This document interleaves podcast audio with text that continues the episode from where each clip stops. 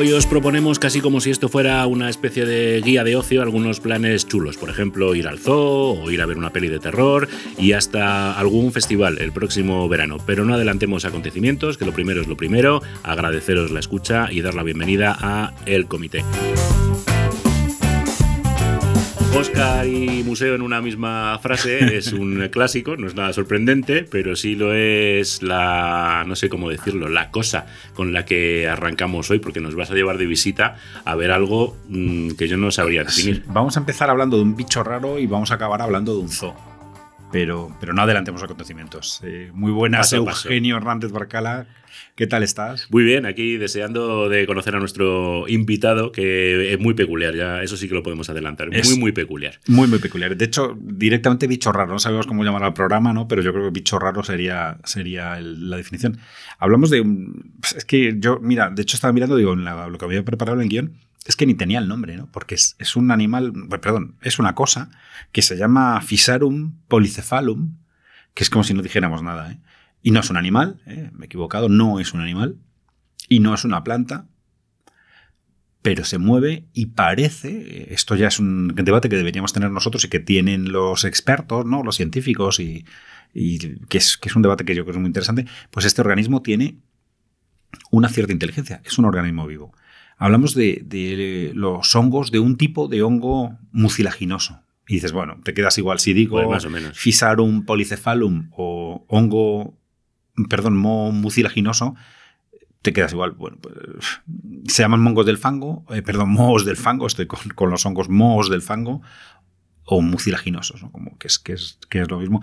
Unos organismos tan raros que ha costado calificarlo que al principio se les consideraba hongos. Yo estoy todavía en la versión antigua de hace un siglo y les sigo llamando hongo a ¿Dónde- esta ¿En cosa. qué cajón metemos esto? Y dijeron, pues, hongos. Physarum Fungo. polycephalum, que tiene una difícil ubicación, como decíamos, pero que vamos a llamar el blob.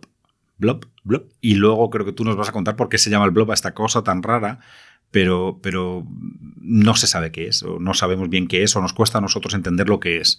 Eh, los científicos lo tienen como bien catalogado ya en esa cal- calificación de moho mucilaginoso, aunque es un poco compleja la calificación también. Pero si te parece empezamos por el sexo, porque claro, que es lo principal para un organismo? Reproducirse, ¿no? Y parece que este no es la gran capacidad que tenga, o sea, el sexo no es lo suyo, ¿no? En este, de este moho. Eh, de hecho, el, comentaban en una de las, de las webs que, estaba, que hemos utilizado para documentarnos que, que, que su experiencia en Tinder no es precisamente fácil, ¿no? Porque eh, estos mohos Por- del, por no ser del especialmente fango, del- atractivo, o estos por- mohos del fao del lingo, pues no, porque les cuesta ligar, ¿no? Les cuesta ligar eh, porque tienen una dificultad para combinar material genético, ¿no? Y necesitan que el- al juntarse con su pareja eh, tener un con- conjunto compatible de genes, de unos genes llamados MATA, MAT-B y MAT-C, y si no tienen el mismo conjunto de genes, que cada uno tiene hasta 16 variaciones, eh, no acaban de, de reproducirse. Sin embargo, O sea, un- podríamos hablar de que cada uno de esos sería un sexo distinto, porque son 16 Más- diferentes tomados de tres en tres, o sea, eso en combinatoria yo no sé cuántos salen, pero tienen que ser un mogollón. Yo creo que más que sexo es su capacidad de relacionarse con los demás. Eh, o sea, que no es que sean. eh, no, no, um, No serían compatibles eh, unos individuos con otros, salvo en determinadas circunstancias O sea, para que no- poder reproducirse. eso es, eso O es. sea, sexo podrían tener, pero sin consecuencias. les cuesta, les cuesta, no, les cuesta mucho encontrar pareja. Es decir, no, ni, ni, si tienen, ni- por eso es la experiencia mala en Tinder, ¿no? El de no, no, no, no hay match. O sea, No consiguen match. Eh, eh, no es que tengan match y luego no, porque al final, bueno, no sería una mala vida tampoco para ellos, ¿no? Sería la leche, porque hemos visto que ya está considerado, se plantean, que se plantean los científicos que tienen una cierta inteligencia, pues sería muy inteligente si además puede tener sexo sin reproducirse, ya sería una escala humana, ¿no? Eh, entonces, no se reproduce muy bien y dices, claro, un organismo que no se reproduce muy bien está condenado a extinguirse, ¿no? Sin embargo, estas, este mo, este muy un poco asqueroso, ¿no? Eh, lo que hace es vivir. Eh, se considera, no sé si eternamente, pero se considera que tiene una vida que es eh, casi perpetuo, ¿no? Un organismo perpetuo. Y es que tiene una capacidad fascinante para, para, adaptarse, ¿no? Para entender el entorno, entenderlo, ¿no? Para, para adaptarse al entorno. Eh, y, se, puede considerar que también para percibirlo, ¿no? Sí, eso te iba a preguntar, porque te he visto que, que, hacías esa... Los científicos No solamente adaptarse, sino además entenderlo. Aprender. Y eso, y eso ya... Aprender. Eso, eso sería inteligencia, ¿no? Aprender. Un hongo que aprende es una cosa que no sé yo si está muy vista. Los no... Bueno, la, la, verdad es que cada vez... Luego hablamos sobre eso. Cada vez en la naturaleza se tiene que entender de una manera diferente el concepto de inteligencia, ¿no? Porque la inteligencia no humana o no tipo humano a lo mejor es un tipo de inteligencia que tienen muchas especies, incluidas las plantas, que a lo mejor deberíamos empezar porque las plantas también tienen movimiento y se desplazan hacia, hacia donde ellas quieren. Muchas plantas tienen movimiento y se desplazan hacia donde ellas quieren. Su capacidad de movimiento es muy limitada para un concepto humano, pero es muy exitosa en algunas plantas que se trasladan literalmente o trasladan su descendencia. Oye, ¿y este se traslada? ¿También se mueve? Eh, eh, a ver, lo que no solo se mueve, sino que eh, hay un estudio que ha confirmado que cuando absorben materiales nocivos, por ejemplo, eh, tienen una especie de sistema de memoria que les permite saber si tienen que rechazarlo, es decir, no acercarse a ellos o sí, y que esa inteligencia, esa capacidad para saber si algo es bueno o malo para ellos, se transmite también a sus descendencias cuando se fusionan. ¿no? En esas eh, eh, fusiones que hemos visto que son raras y tienen un desplazamiento muy lento y muy lento es eh, centímetros. Son centímetros, milímetros, pero hay organismos de estos que son son visibles en, escala humana y ocupan espacios nada pequeños, desde luego. ¿no? Y su crecimiento son, son como cuerpos ramificados y su crecimiento no es eh, por azar. Tiene que ver con el, con el entorno en el que se encuentran. Y eligen caminos de acuerdo con lo que pueden considerarse algoritmos integrados en, en, su estructura bioquímica. ¿no? Eso, eso sí no es inteligencia, ¿qué es? ¿no?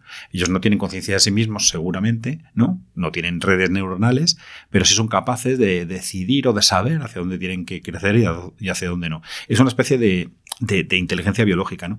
Y eso nos lleva a esta especie muy interesante, esta Fisarum polycephalum, o blob, como le llamamos, ¿no? como le llaman los amigos, para analizar un poquito qué es inteligente, qué es la inteligencia y qué es lo que no es inteligente.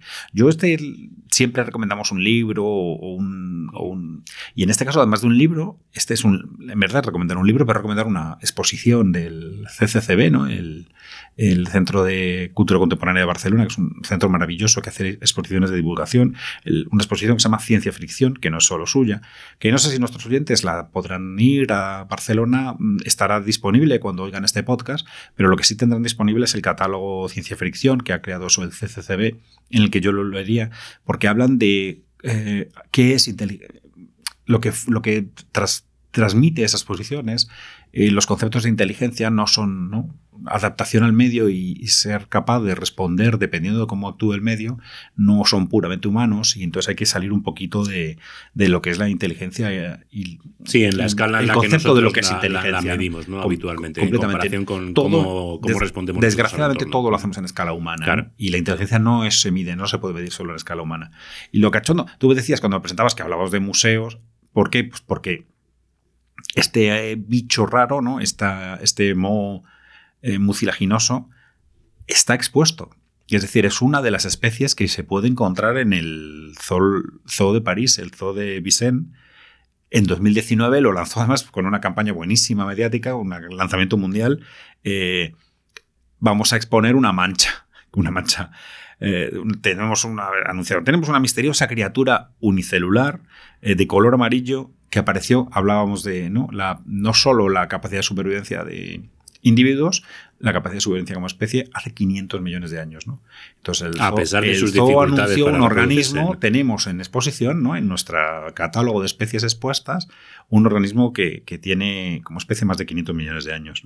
Y hablamos, pues eso, coloniza bosques y zonas húmedas y que es, eh, se divide con, bueno, con, bastante voluntad, ¿no?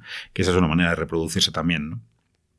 El, hablabas de la velocidad y ese era uno de los reclamos del zoo, eh, su, rápido que es. su crecimiento eh, puede crecer. Venid a verlo antes de que se escape. Puede crecer un centímetro por hora. Lo que pasa es que no es lo normal, no es el resultado normal. Tú vas al zoo y no, vas por la mañana y vuelves por la tarde y no te encuentras el. Y además ahí expuesto públicamente lo mismo está más cohibido también. ¿no? Que la, que la, no te encuentras que la, que la, que la, Pero es alucinante porque además es un análisis, una interpretación diferente de la, de la zoología, digamos, ¿no?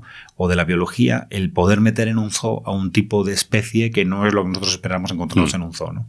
Que es un, un, organismo que no es planta, no es animal, que es cosa, ¿no? Y tan cosa que, bueno, eh, lo llamamos de blob porque toma el nombre de una película de, ciencia ficción, ¿no? Sí, es que tiene, tiene su aquel o su guasa, pero The Blob es una película de terror estadounidense que, se filmó y, se exhibió en 1958, que además curiosamente es el primer papel protagonista de Steve McQueen y que fue distribuida por la Paramount en ese momento. Eh, bueno, aquí en España se llamó La Masa Devoradora, pero el título original era de Blob y, y se, se, exhibía en una función doble con otra peli de características muy parecidas que es Me casé con un monstruo del espacio exterior.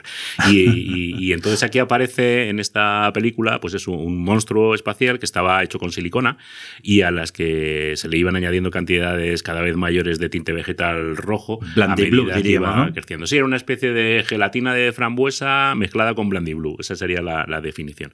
Y, y, bueno, de hecho, los efectos especiales que a nosotros nos parecen súper nice ahora, en aquel momento a los críticos les fliparon y consideraban que era lo mejor de, de, la, de la película. ¿De qué año estábamos hablando? Estamos hablando de 1958 y es una peli de terror de serie B que costó 100 mil dólares eh, apenas en el, en el rodaje y que trata de una especie de ameba alienígena que llega a la Tierra, a un pueblecito de Pensilvania, en un meteorito. Entonces, a partir de ahí, bueno, pues se eh, va envolviendo todo aquello que se encuentra a su paso, seres eh, vivos en este, en este caso, devorándolos, integrándolos en su organismo y se va haciendo cada vez más grande, cada vez más roja también por la sangre Algo que, podemos y más agresiva. Algo que podemos confirmar no hace el Fisarum polycephalum. ¿eh? Eso, es, este no. Si no, no en el zoo de Vicente, pues tendría un espectáculo sí, muy gore, ¿no? va, eh, vamos a ver, niños, venid al zoo que vamos a ver cómo sube, el, sube, monta el musgo se come mon, aquí. Monta ahí, cariño, ¿no? Claro. en este caso, la, la, ameba lo que hace es que, bueno, lo, pues uno de los habitantes del pueblo la encuentra, la toca con un palo, después con la mano, y es eso prácticamente un, un, un moco del tamaño de un puño, pero que lo que hace es que se aferra a cualquier ser vivo que tiene alrededor y lo devora.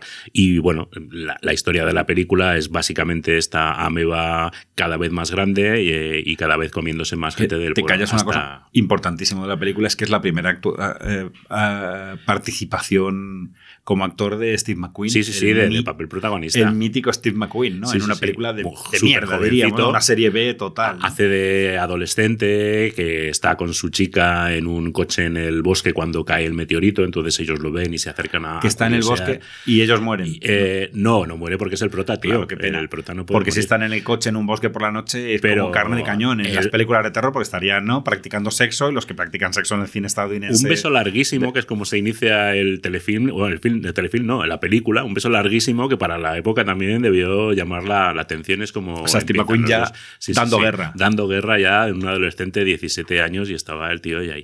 Eh, ellos, ellos se libran, pero el resto del pueblo prácticamente acaba destrozado por la meba, que cada vez es más grande es que y entonces no acaba incluso hasta devorando eh, un teatro. Se mete en un teatro donde está la gente precisamente viendo una película y, y, un restaurante. La meba al final es un monstruo gigantesco al que no saben muy bien cómo combatir. Claro. Oye, lo alucinante es que es de las pocas películas, o esto, la ciencia ficción de los años 50 no es como la ciencia ficción actual, ¿no? O de la ciencia ficción de los años 90 o de los años 2000, en el que todas las escenas, cuando había una escena de sexo al principio de una película de terror, los personajes mueren violentamente, en, en, igual en la primera escena, ¿no? Como Fíjate, los críticos no trataron demasiado bien a Steve McQueen, así que a lo mejor fue por eso. Estaban esperando bueno, que esos dos adolescentes murieran en la primera escena y como aguantaron hasta el final pues como que campeones. Se, es que se joroben los críticos mal, porque mal, Steve. McQueen tuvo una larga carrera, no te iba a decir que buena, pero desde luego, bueno, un, una de películas de serie B, un, un, actor buenísimo. Eh, en este caso tuvo más éxito del que él mismo esperaba, porque la peli costó, como te decía, unos 100.000 dólares, pero llegó a recaudar 4 millones de dólares. Eh, entonces, en los circuitos de los eh, cines para ir a ver las pelis en coche y demás, funcionó bastante bien. Y de hecho, a él le ofrecieron la posibilidad de tener un sueldo muy bajito y cobrar un porcentaje de taquilla. Y él dijo que, no, que, quería pasta fresca. Exactamente. su, listo, su caché. Así que cobró 3.000 dólares de la época, que tampoco está mal, pero vamos, no es una cantidad como para volverte loco, a cambio de, bueno, esa posibilidad de haberse llevado un porcentaje de unos cuantos miles de dólares, de dólares, que, fue lo que finalmente eh, consiguió en pues, su momento. Claro, ahora entiendo lo del remake, ¿no? Porque yo mirando el, el asunto de nuestro blog científico, eh, eh, hubo un remake. Sí, pero ese remake es casi peor, todavía. Sí, sí, sí. Porque es un remake además ochentero. Entonces ya la película del año 58 tiene su gracia. Mm, yo no quiero decir nada, pero en una conocida plataforma de vídeos en streaming podéis encontrarla si hacéis una búsqueda, incluso íntegra toda la película en versión original.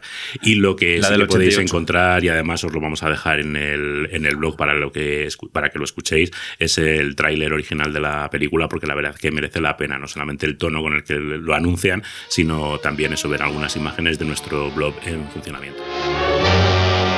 Every one of you watching this screen, look out. Because soon, very soon, the most horrifying monster menace ever conceived will be oozing into this theater.